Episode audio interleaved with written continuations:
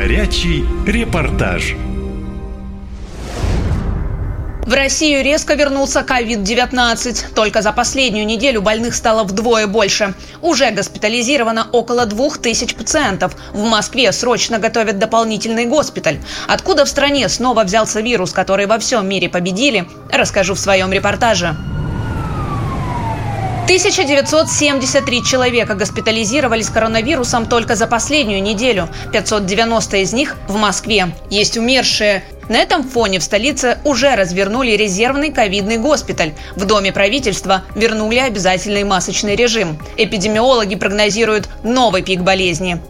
Резкое увеличение заболеваемости отмечено сразу в 70 субъектах страны. На Алтае, в Тюменской и Курганской областях, Екатеринбурге, Новосибирске и Воронеже школьников уже перевели на дистанционное обучение. Число заболевших растет с небывалой скоростью. Ситуацию усугубляет то, что иностранной вакцины в стране нет, а лекарств отечественного производства хватит только на ближайшие две недели, жалуется медсестра Нелли Александровна из больницы Екатеринбурга. Этот объем вакцины надо израсходовать до конца сентября.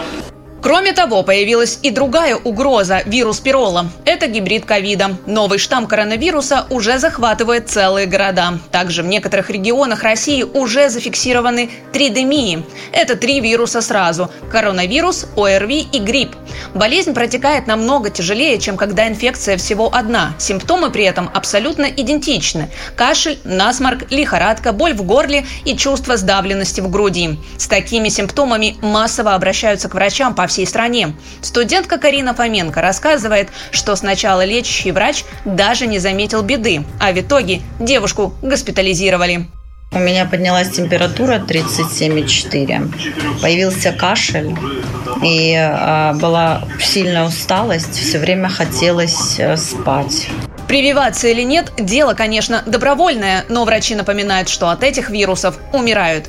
А еще они вызывают серьезные осложнения на сердце и могут привести к энцефалиту, то есть к воспалению головного мозга.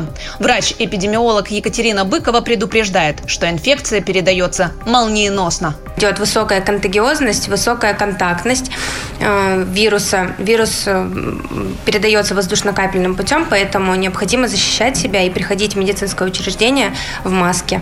По мнению экспертов, резкий всплеск коронавируса в России связан с сезонным возвращением мигрантов на работу. А вот политический аналитик Сергей Житков считает, что шумиха на тему новой волны эпидемии ковида – исключительно политическое решение. Ковид отвлечет и переключит народ от темы спецоперации, даст еще больше контроля и позволит завершить оцифровку всех личных данных граждан, позволит ограничить перемещение через границы. Потом можно всех мобилизовать. Плюс электронное голосование можно будет провести в марте 2024 года. Власти это выгодно.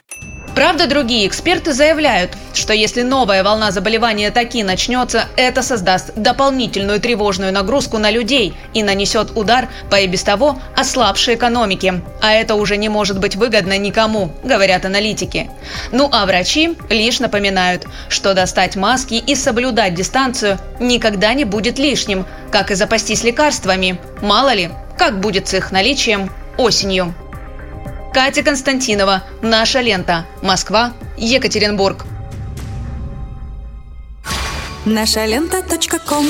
Коротко и ясно.